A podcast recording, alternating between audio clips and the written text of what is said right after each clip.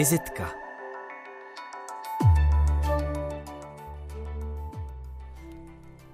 Dnešní vizitka, milí posluchači, hostí muže vícera rolí, každopádně muže spojeného s výtvarným uměním a se sklem. Hostem dnešní vizitky je docent Pavel Kopřiva, ředitel Střední umělecko-průmyslové školy Sklářské v Kamenickém Šenově, také aktivní konceptuální umělec a zároveň momentálně i ředitel, nebo spíš vedoucí ateliéru konceptuální a intermediální tvorbě na vysoké škole, respektive na škole eh, umělecké z části, protože jde o eh, školu, eh, univerzitu eh, Jana Evangelisty Purkyně a tím o němž mluvíme je Pavel Kopřiva, jak už jsem zmínil, a rovnou ho zdravím. Dobrý den. Dobrý den. Možná bychom nejprve měli korigovat toho šéfa katedry nebo šéfa ateliéru interaktivních médií na UJEPu, protože tam jsem se poněkud jak se dostal do slepé uličky, tak možná uveďme na pravou míru právě tuhle vaši akademickou roli úvodem. Tak dělám vedoucího ateliéru interaktivní média, což je jeden z ateliérů katedry volného umění právě na fakultě umění a designu v Ústí nad Labem. A tak to je asi na vysvětlenou na začátek. Já totiž, když jsem eh, nahlédl do výčtu jednak vašich profesních rolí a zároveň do výčtu aktivit, které máte, tak ten eh, výčet byl natolik, eh, řekněme, hustý a četný, že jsem přeskočil jeden z řádků, protože kdybychom měli vyjmenovat, co všechno máte za sebou, ať už tedy ve výtvarném umění nebo třeba i v manažerských pozicích, tak toho bude skutečně povícero. Já připomenu, že jste vystudoval uměleckou průmysl průmyslovou školu v Praze Umprum. Byl jste mimo jiné žákem Harcubovým, významným to, významný to Rytec a také Adely Matasové. Že jste také pobýval studijně v Pilčaku, potom jste působil právě na Umprumu jako odborný asistent, rovněž také na Technické univerzitě v Liberci. No a pochopitelně máte i řemeslný background, protože jste vystudoval uměleckou průmyslovou školu v Jablonci, kde jste pokud vím, dělal pasířinu. Tak, tak. No. Což je takové řemeslo sklářsko-bižuterní. Možná přibližme lajkovi, o co běží.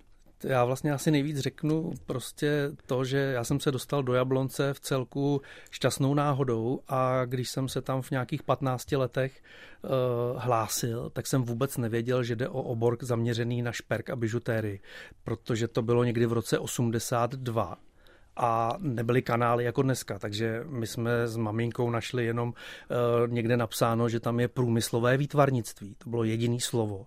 A protože tam bylo to výtvarnictví, tak jsem řekl, že na to chci, protože jsem furt chtěl dělat nějaký umění. A najednou jsem se ocitl v Jablonci, kde teda naštěstí bydlela moje teta, babi, babičky, sestra. Takže rodiče svolili, že můžu tak daleko z té bíliny, odkud pocházím, jako jet.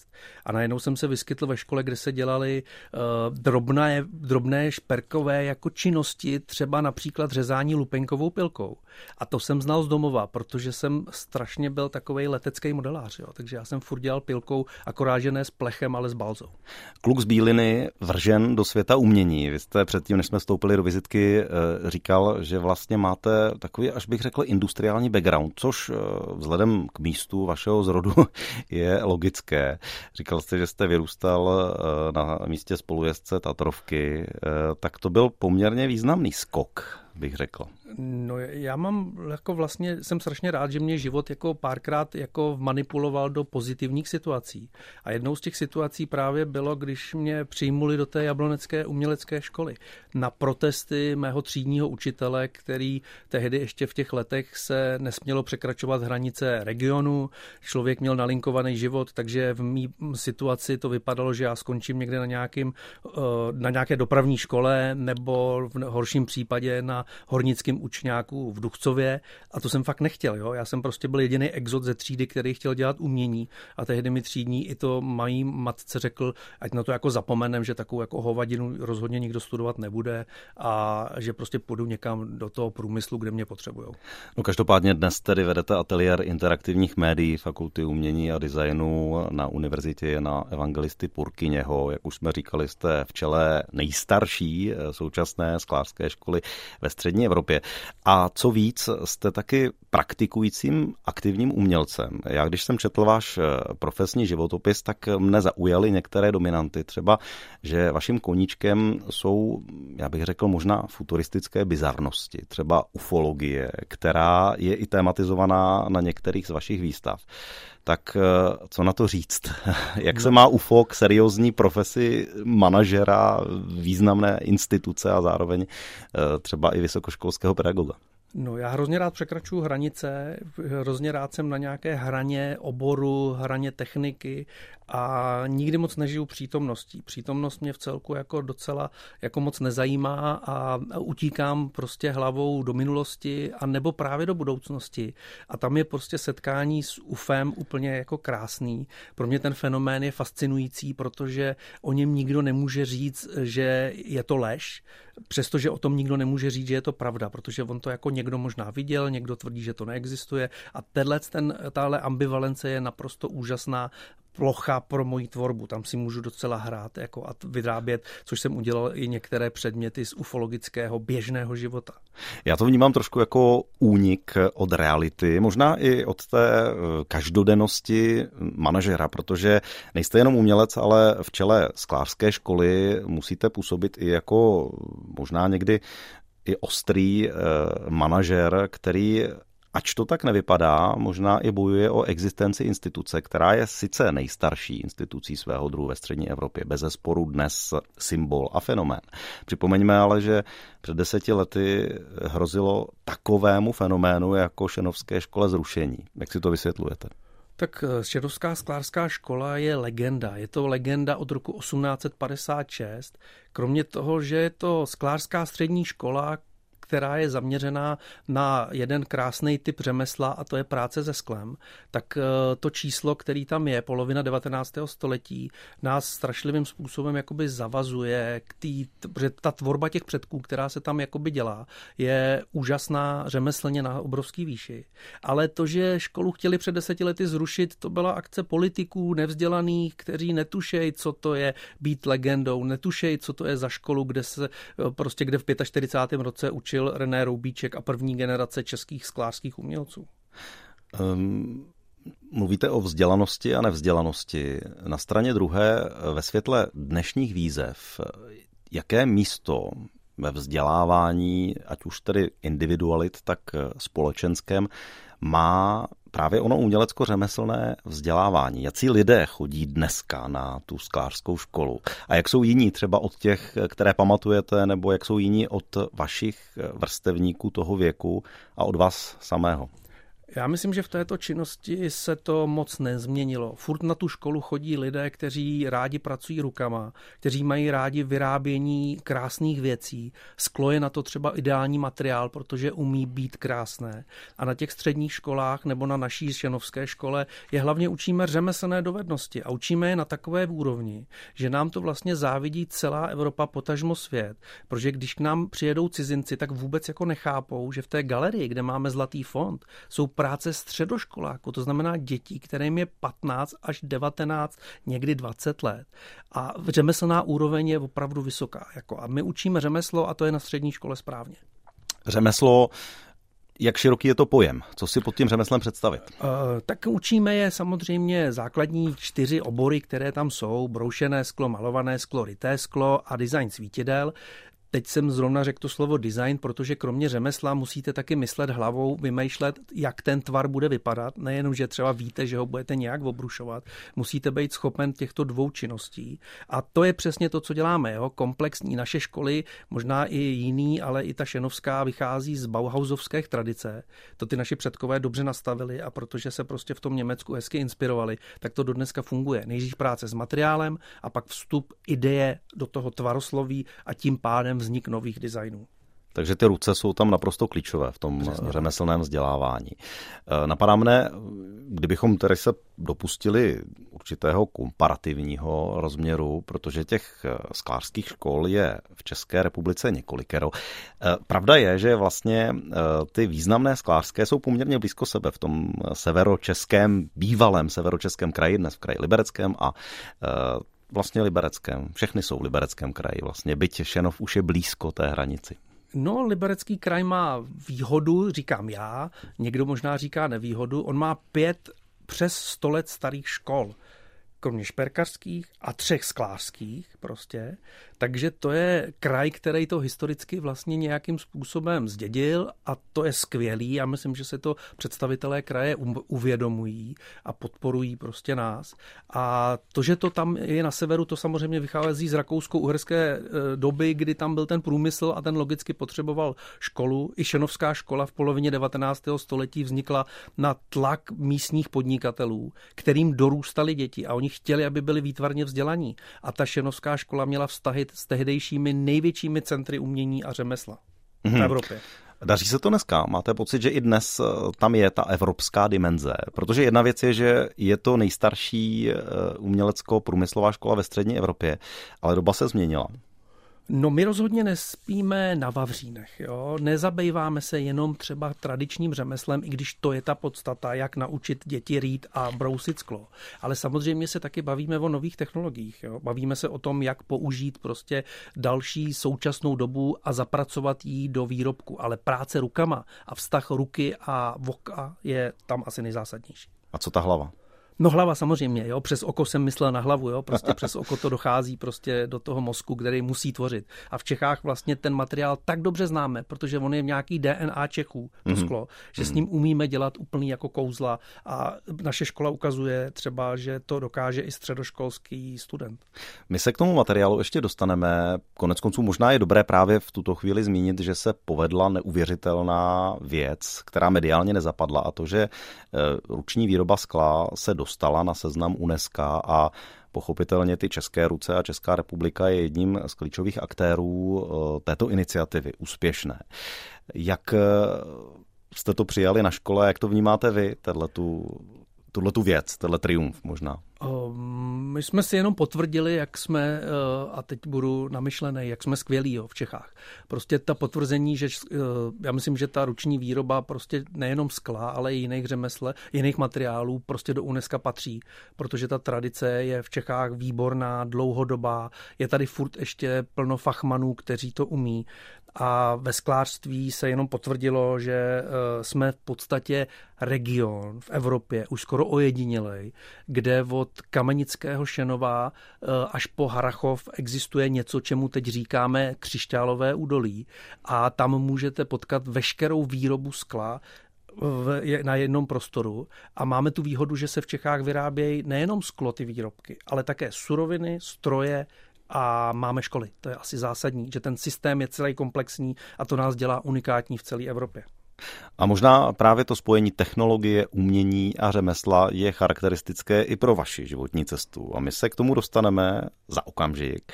Ten váš vztah k technologii, možná trochu provokativní a vztah vlastně k technologii hypermoderní, která je charakterizována proudem jedniček a nul.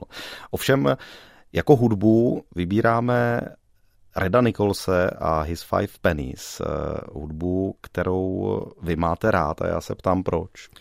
To, je, to souvisí s tím mým cestováním časem. Jo? Já buď se zabývám prostě hudbou, která je minulá a tohle jsou prostě kořeny swingu a jazzu a tam mě to baví, když to jsou nějaký kořeny. A nebo se zabývám, jako, nebo mě baví ta budoucnost. Jako, takže kdybych měl hudbu z UFA, tak by taky mě bavila. Klasický swing, kdysi revoluční, dnes vlastně kanonická záležitost. To je paradox mnohých eh, revolučních eh, gest v umění a kultuře. Eh, dnešním hostem je Pavel Kopřiva, ředitel sklářské školy v Kamenickém Šenově, také konceptuální umělec, který si myslím se nebojí překračovat hranice. Váš poslední výstavní projekt je více než aktuální. Představte ho. Eh, byla to výstava, která se jmenovala eh, Nejasná realita. Proběhla v roce 22 v galerii Emila Filip v Ústí nad Labem. To je moje taková srdcová galerie, protože já jsem tam vystavoval poprvé svoji diplomovou práci v roce 95 a hrozně si to místo jako cením, hrozně to mám rád a je to taková ústecká tradiční galerie. Tak jsem byl rád, že mě Eva Mráziková vyzvala k tomu tam vystavit tuhle ten poslední projekt. A ten projekt vždycky v mém případě eh, se trošičku týká fikce, trochu se týká fake news a trochu se týká manipulace, protože to jsou takový rezidua ze socialismu, který si táhnu sebou. Jako nevěřit té době, nevěřit tomu, co vidím, nevěřit tomu, co kdo říká, nevěřit tomu, co kde čtu, protože nás ta, taková ta trošku totalitní doba vycvičila k tomu, že právě máme na to úplně jako tykadla a, a říkáme si, Jestli to náhodou není jinak, protože v tom, v tom období před rokem 89 to vždycky bylo jinak. Vždycky se něco dělo, vždycky stvrdila oficiální propaganda něco jinak. Takže já jsem si vycvičil takový jako senzor na to, to vždycky dělat jinak. To je i ten můj způsob překročit hranice. A tady v té výstavě jsem použil uh, několik takových jakoby odkazů na média, myslím na to, jak média fungují. Třeba jsem tam měl 55 vysloužilých televizí, které ale ležely na zemi jako náhrobní kameny. Některý ještě trošku dožívali jako takový zbytek života. To jsou, to jsou, to jsou televize, které jsem získal ve sběrném dvoře a oni občas fungovali. Někdy bylo vtipný, že jsem našel televizi, která byla úplně nová, fungovala a normálně se na ní dalo fungovat. Takže jsem je tam položil do té galerie. No a pak jsem si tam pohrál už před rokem samozřejmě s generovaným obličejem umělé inteligence. Eh, stal jsem jim takovým průvodcem, alter egem ani ne, ale spíš takovým jako takovou bytostí eh, jakýsi Valerii. Eh, obličej pána středního věku, zdánlivě. Já jsem totiž dlouho vybíral prostě přes typický generátor tváří ten typ prostě, protože já jsem potřeboval někoho, kdo bude vypadat jako takovej strejda odvedle, ale trochu strašidelný. Nevíte, jestli to není náhodou sériový vrah, anebo to může být taky profesor dějepisu. To mně připadá na tom nejděsivější, že nemůžeme úplně rozpoznat podle obličejů, jaký ty lidi jsou. A nebo obojí, teď jsem si vypůjčil českou sodu teda. no, nebo obojí a tak jsem no. prostě vygeneroval takovýho pána, chtěl jsem hrozně, aby vypadal, a nevím, jestli se mi to povedlo, to můžete říct vy, aby vypadal trochu, že je z východu, jo, že je trochu jako z Ruska nebo tak něco, protože já tam furt cítím takový jako nebezpečí, dost často se zabývám i uh, věcma okolo tajných služeb, ne, že bych tomu jako rozuměl, ale spíš to v tom umění tematizuju, protože si myslím, že tam je obrovský prostor pro manipulaci s lidma a manipulace s lidma, to je to, co mě vadí, to, co mě dráždí, protože to znám z toho socialismu. Ten Valery, tu fotku já si vybavuji velmi živě a skutečně taková ta zvláštní ident, indiferentnost, která ovšem a ta tuctovost, ta byla svým způsobem až, až děsivá. Notabene ve chvíli, kdy ten obličej je skutečně vygenerovaný, je umělý, je fiktivní.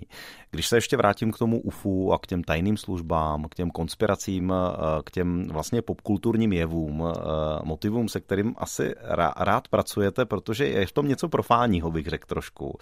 A zároveň jako fascinujícího. Tak mě napadá, a nevím, jestli mi odpovíte eh, popravdě, jestli k tomu máte i jako nějaký osobní vztah takového fandovství, že jo? Protože když se člověk nekontroluje, tak možná i těm UFO mýtům snadno podlehne a je to svým způsobem fascinující svět. Já to, já to všechno čtu a čet jsem to a miluju to prostě. A koukám na takový ty dokumenty, než bych jim jako věřil, ale mě spíš fascinuje, co jsou jiní lidi schopní říkat jiným lidem a vydávat to za pravdu.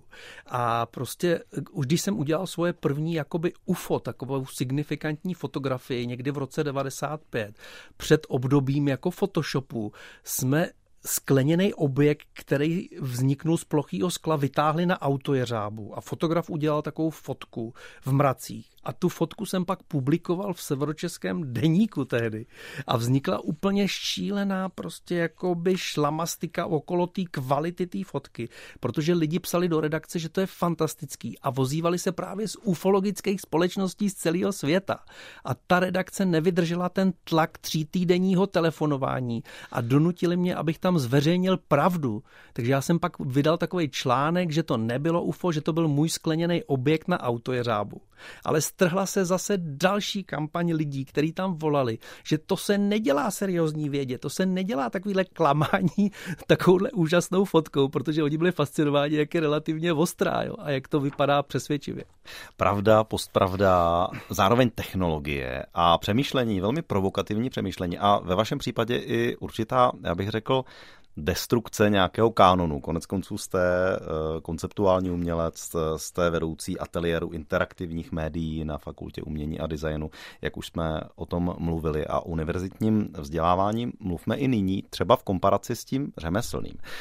Vy vedete sklářskou školu významnou, která vychovává špičkové řemeslné umělce, světové, evropské. A teď vlastně mám pocit, jako by to vaše aktuální dílo eh, to řemeslo nebo tu vytříbenost popíralo. Jak, jak to jde dohromady a jak to třeba jde dohromady i s učením na vysoké škole? No já učím, eh, jako říkáme tomu interaktivní média, musím vysvětlit, že to slovo média je spíš prostředek, aby jsme se odlišili. Vycházíme z pojmu nová média, to znamená odlišnost od malby a od klasické sochy nebo od tradičních materiálů k něčemu, co je prostě jakoby uvozovkách nové, takže třeba, nevím, počítače, mobily, co já vím, dneska do toho můžete zapojit jako ledasco, bioart a tak. Takže prostě to médium je spíš prostředek, protože pracujeme hlavně konceptuálním způsobem, kdy existuje předem nějaká myšlenka, chuť prostě studenta něco vyřešit, nebo něco, ne vyřešit, něco začít jakoby řešit, nějaký problém ho pálí prostě třeba jako ekologický nebo svůj vlastní eh, nějaký prostě psychologický. A hledá na toto médium. A médium může být různý a nás baví, když ty média spolu mluví, tím pádem jsou jako interaktivní a nemyslíme interaktivitu jenom takovou třeba přes senzoriku, že někam vlezete do galerie a ono se něco sepne. Spíš jako věci, které mezi sebou komunikují, jako vlastně vztahové věci. Mezi, můžete mít vztah, nevím, zen buddhistický mezi mouchou a kamenem. A teď, když to vemu z vaší perspektivy biografické, tak eh, vy jste vystudoval eh, střední uměleckou průmyslovou školu bižuterní v Jablonci, na eh, Vysoké škole uměleckou průmyslové jste byl v ateliéru profesora Harcuby, později profesorky Matasové, pak jste byl doktorandem na Vysoké škole uměleckou průmyslové, odborným asistentem, máte za sebou ty pedagogické profese, ale vlastně máte to klasické umělecko-řemeslné vzdělání. A teď mi přijde, jakoby vlastně jste to opustil a dopouštěl se umění úplně jako z druhé strany. Tak jak to jde dohromady a je možné ty věci spojit nebo je popíráte? Jaký je ten vztah vlastně? Eh, já vlastně musím přiznat, že to popírám. Já ty řemeslné znalosti mám a když máte znalosti řemeslný například ve šperku, tak vás to může dovízt prostě k jedné stereotypní činnosti do konce života. Budete dělat krásný zasazený kameny do zlata a bude to skvělý. Ale tohle je oblast, která mě nebaví. Mě baví jako tu hranici toho řemesla překročit, někdy schválně úplně jako dekonstruovat, protože tam někdy cítím jako ten vzrušivý bod. Mě nebaví sériový výrobky nebo sériovost toho stylu. Já většinou prostě neustále měním jako médium, tím pádem měním styl. A to řemeslo někdy si velmi rád, já ho umím, umím si udělat prostě zlatý prstýnek se zasazeným diamantem, ale nechci to dělat. Jako není to moje prostě jako srdcovka, ale protože když člověk zná řemeslo, a to vám potvrdí každý umělec, který prošel nějakým řemeslným vzděláváním, tak pak můžete ho docela jednoduše překonávat, můžete ho posouvat, můžete ho měnit, a nebo ho dokonce můžete celý jako úplně zahodit a dělat to schválně jinak a to dost často dělám. Dělám to schválně jinak. A co ta výchova studentů eh, s vědomím této perspektivy, té řemeslné i toho překročení, je vůbec podmínkou studia na umělecké vysoké škole mít řemeslný background, podle vás? A jak v kterém oboru? Jako je to obrovskou výhodou, když znáte ze střední školy ten materiál, s kterým chcete pracovat ale může to být právě brzdou, o které jsem mluvil před chvílí, jo? protože ta, ta řemeslná pravidla, která jste se naučili na střední škole, můžou být překážkou k vašemu avantgardnějšímu myšlení nad tím výtvorem. Takže řemeslo na jedné straně je dobré, ale na druhé straně může být brzdou. Takže ty lidi, kteří dokážou se svým řemeslným eh, vzděláním nakládat tak, že ho umějí někdy popřít, mají obrovskou výhodu, protože lidi, kteří nepoznali nikdy řemeslo na nějaké střední škole a chtějí třeba dělat sklo, tak pak mají trošku problém, že neznají úplná zákoutí toho materiálu a nemusí se dařit to, ten materiál jakoby, nebo nemusí se dařit vymýšlet jako špičkové věci právě třeba ze skla nebo, nebo z drahých kovů.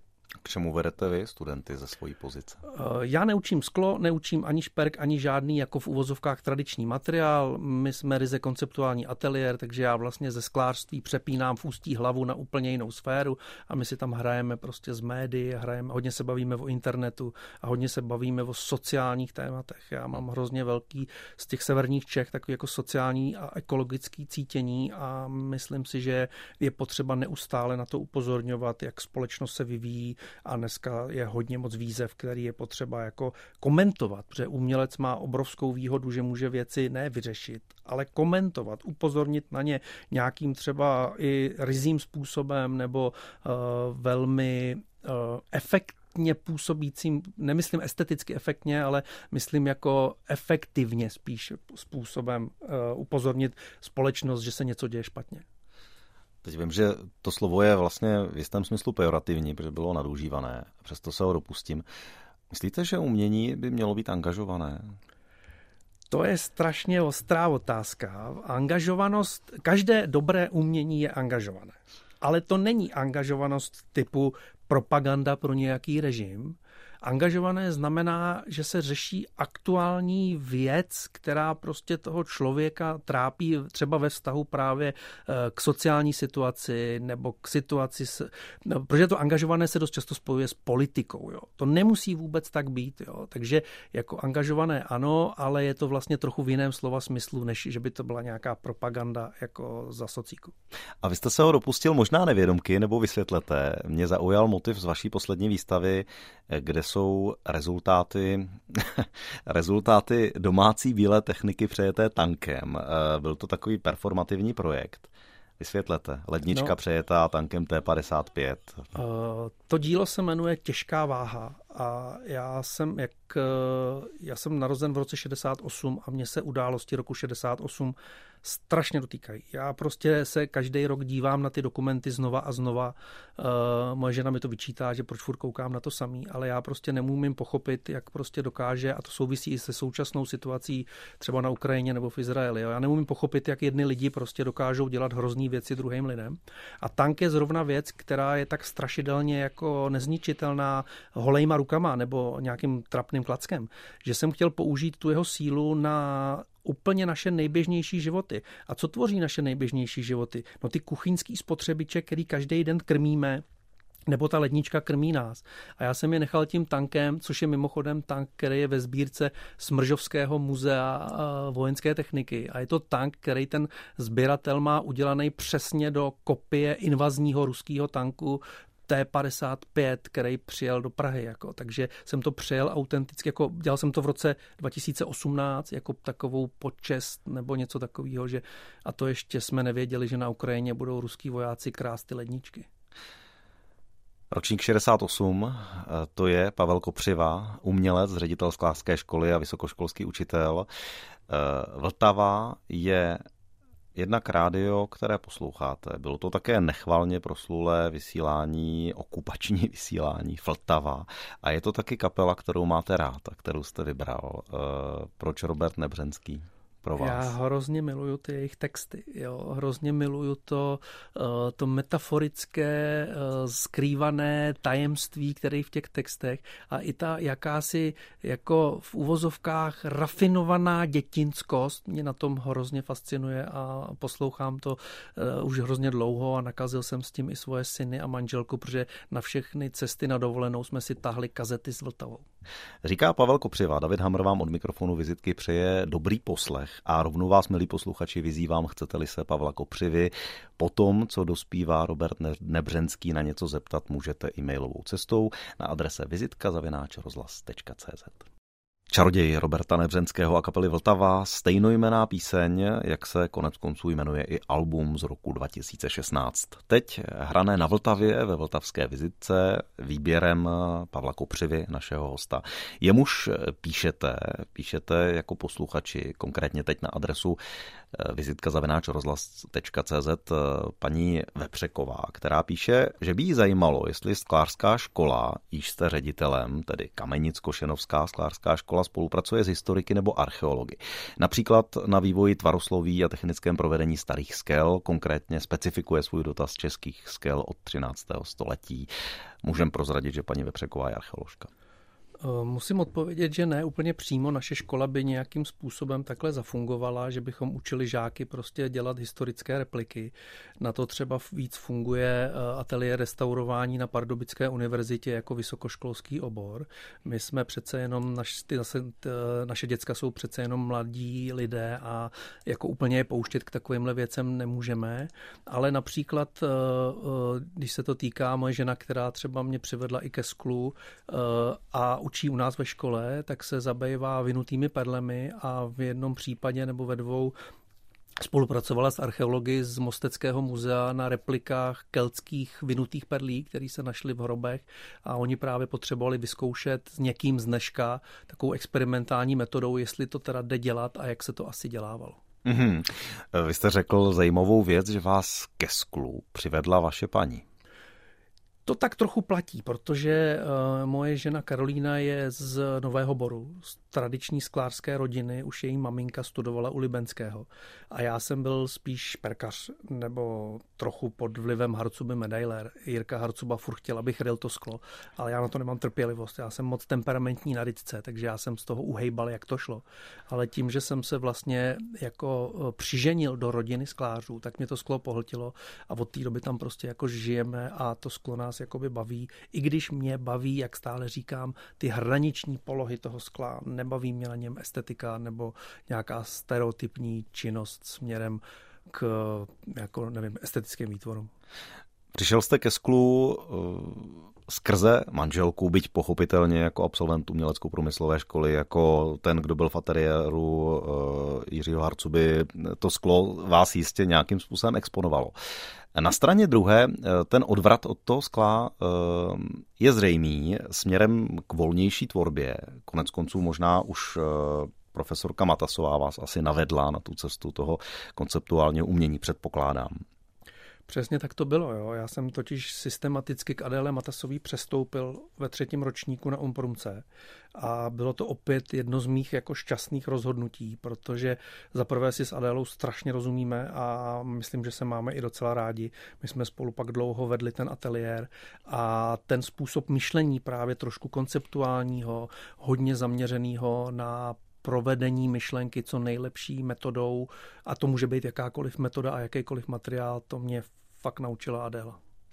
Napadá mě, že to konceptuální umění je možná trošku v rozporu s tím, s tou věčností, s tou zprávou z minulosti, kterou nám poskytuje archeologie nebo nějaké nálezy, třeba vykopávek v Pompejích nebo eh, na ruinách Starého Říma, protože co, co, co řekne návštěvníkovi z mimozemských civilizací, když jsme u toho UFA, až přiletí na Zemi a najde vaši garáž plnou drátů no, to jako je, materiál pro konceptuální umění. To je to, o čem přemýšlím asi nejenom já, ale většina konceptuálních umělců, že jako nemáme v ruce nic uh, fyzicky trvalého a většina našich instalací je prostě, teda aspoň u mě v garáži a jakmile netvoříte z typických materiálů, jako je bronz a mramor nebo pískovec aspoň, tak hold prostě máte možná historického smolíka prostě, protože jako to nikde možná nezbyde. Na druhou stranu nezanášíte planetu nějakýma estetickýma výtvorama, který by třeba až tak za to nestály. Jo?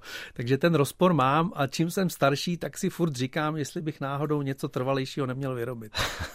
No, každopádně i multimediální, eh, interaktivní, vizuální umění, videoart, kterýmu se velmi aktivně věnujete, je možná také stižen stejným problémem, protože to ani není otázka dalších generací, ale otázka závislosti na těch technologiích, které to zprostředkovávají. A s tím tedy rovnou jedním dechem kladu otázku, vracím se zpátky k té technologii. Vy, jste, vy se té technologie nebojíte. Já se přiznám, že já se jí bojím. Kdybyste mi měl vyvrátit ten strach. Tak já jsem rozený severočech. Já se nebojím technologie, v tom jsem vyrost. Prostě uh, můj otec i dědeček byli elektrikáři, takže já od dětství montuju ty dráty a nějaký blikátka. Takže mě technologie uh, mnohem víc formovala než umělecký svět. Já jsem vyrostl, jak jste říkal na začátku, na sedadle spolujezdce Tatry, kdy otec jezdil na šachtě se všema možnýma druhama nákladních aut. A takže jako dítě jsem prostě byl na šachtě nebo v různých fabrikách fabrikách, cementárnách a mě to tak zůstalo pod kůží, že já vlastně miluju běžící pás ve výrobně v Krystalexu, jak to tam třeba jako jede a nebo jak tam jsou prostě některé zautomatizované prvky. Já se to vůbec nebojím, mě to naopak fascinuje, možná stejným způsobem jako futuristy protože jako na druhé straně ale switchuju prostě k přírodě. Jo. Já na druhou stranu, jak jsem právě viděl tu zničenost toho severočeského kraje v tom období v 80. letech, tak jsem eh, si až teprve na střední škole v Jablonci uvědomil, že taky existuje jako hezký les, nebo že stromy jsou zelený. To jsem v Bílině nikdy neviděl, protože tam je všechno, nebo bylo všechno pokrytý takovým hnědě šedivým popílkem, takže stromy ani v létě nebyly zelený.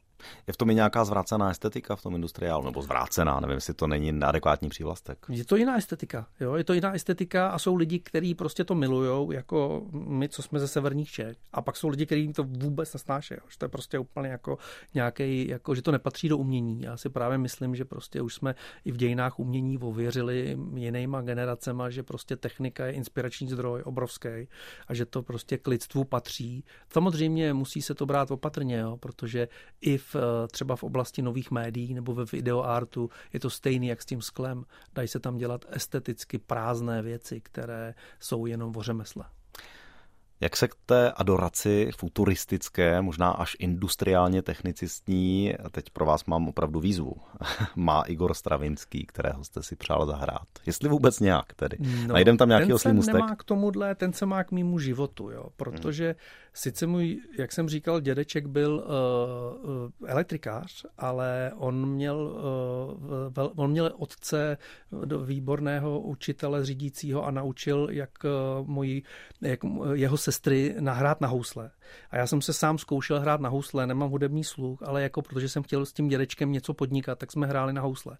A uh, ta hra na housle a vůbec zvuk houslí a houslový koncerty miluju, takže i třeba Stravinský zrovna má krásný houslový koncerty, takže spíš ty housle a ten zvuk jich. Stravinského houslový koncert eh, v D-moll vybírá Pavel Kopřiva, vizuální umělec, ředitel sklářské školy, sklářský pedagog, vysokoškolský učitel, eh, muž eh, z mezinárodní zkušeností v Pilčaku, v Korningu, což jsou největší světová sklářská centra aspoň v Americe na obou březích Atlantiku. To všechno je velmi, velmi bohatý umělecký i profesní život, který, jak jsem pochopil z naší rozpravy, je lemován kritickým vztahem k médiím a k technologii, ale vztahem, který je odvážný a optimistický. My jsme trošku utekli od toho o té obavy z té technologie, kterou já sdílím možná s mainstreamem, zejména s nástupem AI, kterou jste tematizoval ve své poslední výstavě. Eh, proč se technologie nebát speciálně třeba té umělé inteligence, podle vás? Ať už v umění, ve společnosti. Ta rizika tu přece jsou evidentní. Myslím, že problémem není technologie samotná, problémem je používání technologie lidmi, nebo dokonce řeknu zneužívání technologie lidmi. AI nám v tom dává obrovský potenciál, to je asi to nejdůležitější, že jo, samozřejmě teď se to sklovo skloňuje hrozně moc, jako bude to nebezpečný, nebude to nebezpečný. Samozřejmě v některých ohledech to bude nebezpečný, taky si myslím, že některé profese, prostě, který jako lidi dělají ve společnosti, by se měli reálně zabývat tím, jak se adaptovat, protože ta, ten stroj prostě sebere jim práci a to bude ta stereotypní práce hmm. v tomhle smyslu. Nicméně já to jako výtvarný umělec vidím jako obrovskou příležitost. Já, když jsem si to tak zjišťoval, tak podobnou revoluci jsme zažili někdy v 80. letech, kdy firma Amiga představila software PaintShop Pro, a použili Andy Warhola jako reklamního člověka, nebo člověka, který jim dělal PR na tu věc. A to bylo fascinující, kde on vlastně viděl počítačovou grafiku, která udělala ten jeho vlastně skoro podobně jako ten sítotisk za pár sekund. Jako. A taky z toho byl svět jako vytřeštěný, protože typografové říkali, jej, my už to nebudeme dělat tuškama prostě a dneska máte běžně počítačovou sazbu a nikdo se pod tím nepozastavuje. Takže asi umělá inteligence přinese i v tomhle rozvoj prostě v nějakých výtvarných disciplínách, ale spíš v těch formalistních jako postupech. Je to další, jako jak říkám, tuška v penálu nás umělců.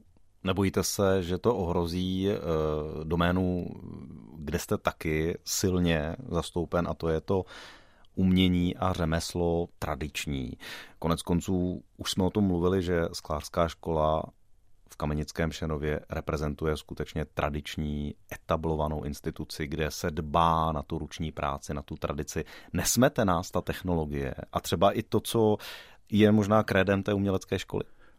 Já myslím, že nesmete, protože furt e, ve společnosti existují lidé, kteří nechtějí konzumovat věci přes monitor, nechtějí to konzumovat přes e, displeje a chtějí vlastníma rukama a vlastníma očima vidět tu věc. To znamená řemeslo, které před nima vzniká, buď ho dělají sami, nebo ho dělá někdo a oni se fascinovaně na to dívají.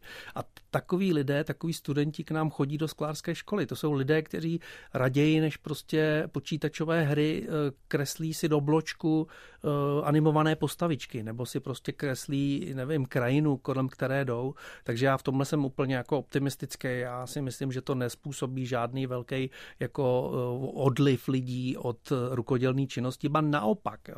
Rukodělný výtvor bude právě strašně ceněná věc. My už to ve sklářství vidíme, umělecké sklo je strašně populární. No, do Kamenického Šenova, do skláren, který tam fungují, jezdí západní jako firmy a jezdí tam západní klienti. A teď se taky podařilo, že jo, nebo loni se podařilo dostat české sklo mezi americké filmové producenty, takže to je úplně jako pecka a samozřejmě, že to startuje ty kola i pro ty sklárny a pro ten sklářský průmysl, tudíž vlastně jako po, i pro nás, pro sklářské školy. Tak asi máte na mysli uh, Pačínkovo sklo uh, ve Jasně, filmu Glass Onion, uh, který uh, zazářil nejen na Netflixu. Jo, jo a mediálně zarezonoval. Uh, úplně závěrem naší rozpravy, která načala širokou paletu témat, uh, možná vzbudila víc otázek, než uh, jaké odpovědi jsme nabídli. Co pro vás osobně je nejdůležitější v těch vašich všech rolích, které jsme stačili zmínit? Co je to podstatné? Kde je nějaký jednotící princip, nějaké krédo, nějaká myšlenka? Která by se dala vystihnout jednou větou a jsem si plně vědom obtížnosti a možná neuchopitelnosti toho úkolu. Je to teda hodně těžký úkol, ale asi bych řekl, eh, že je důležitý dělat věci poctivě. S tím nemyslím jako s poctivým přesvědčením a nějakou vášní. To já většinou svým studentům říkám. Mějte pro něco vášeň a nemusí to být kresba tuží. Může to být vášeň pro včelařství, ale mějte tu vášeň, protože když nemáte pro nic vášeň, tak vlastně tak trochu nemáte energii pro to dělat to umění a důvod prostě jako se nějak vyjadřovat, protože ta, ten oheň, který ve vás má plát, by měl plát i v prospěch těch děl, který z vás padají. Je to rozdíl mezi tím eh, srdcem a strojem? Je tohle ten rozdíl? Který Přesně ne... tak, to je ten rozdíl. Tam někde prostě jako je ta, ta nadstavba, to, co neumíme pojmenovat, to, co všichni tomu říkáme umění, ale my nevíme, co to je vlastně. Takže eh, stroj nám pomůže udělat tu dobrou tušku, ale furt tam bude ta nadstavba, jestli to je to planoucí srdce nebo nějaký duchovní zážitek mozku, to neumím říct říká Pavel Kopřiva, který byl hostem Vltavské vizitky a který také vybírá hudbu, která odkazuje Kandimu Varholovi, eh, o němž byla řeč. Eh, Velvet Underground nám bude znít závěrem vizitky. Od mikrofonu se loučí David Hamr. Pavlu Kopřivovi přeji zdar v jeho konání ve všech rolích a ještě se závěrem ptám, proč Velvet Underground velmi rychle. Tak Velveti jsou skvělí už díky tomu projektu, že to Andy Warhol tak trochu nějak spunktoval. A já jsem vybral píseň I'll Be Your Mirror, protože zrcadlo to je věc, která mě fascinuje. Dost často ho používám a tady v té metaforické smyčce, co to tam Niko pěkně jako do toho sype, to miluju úplně.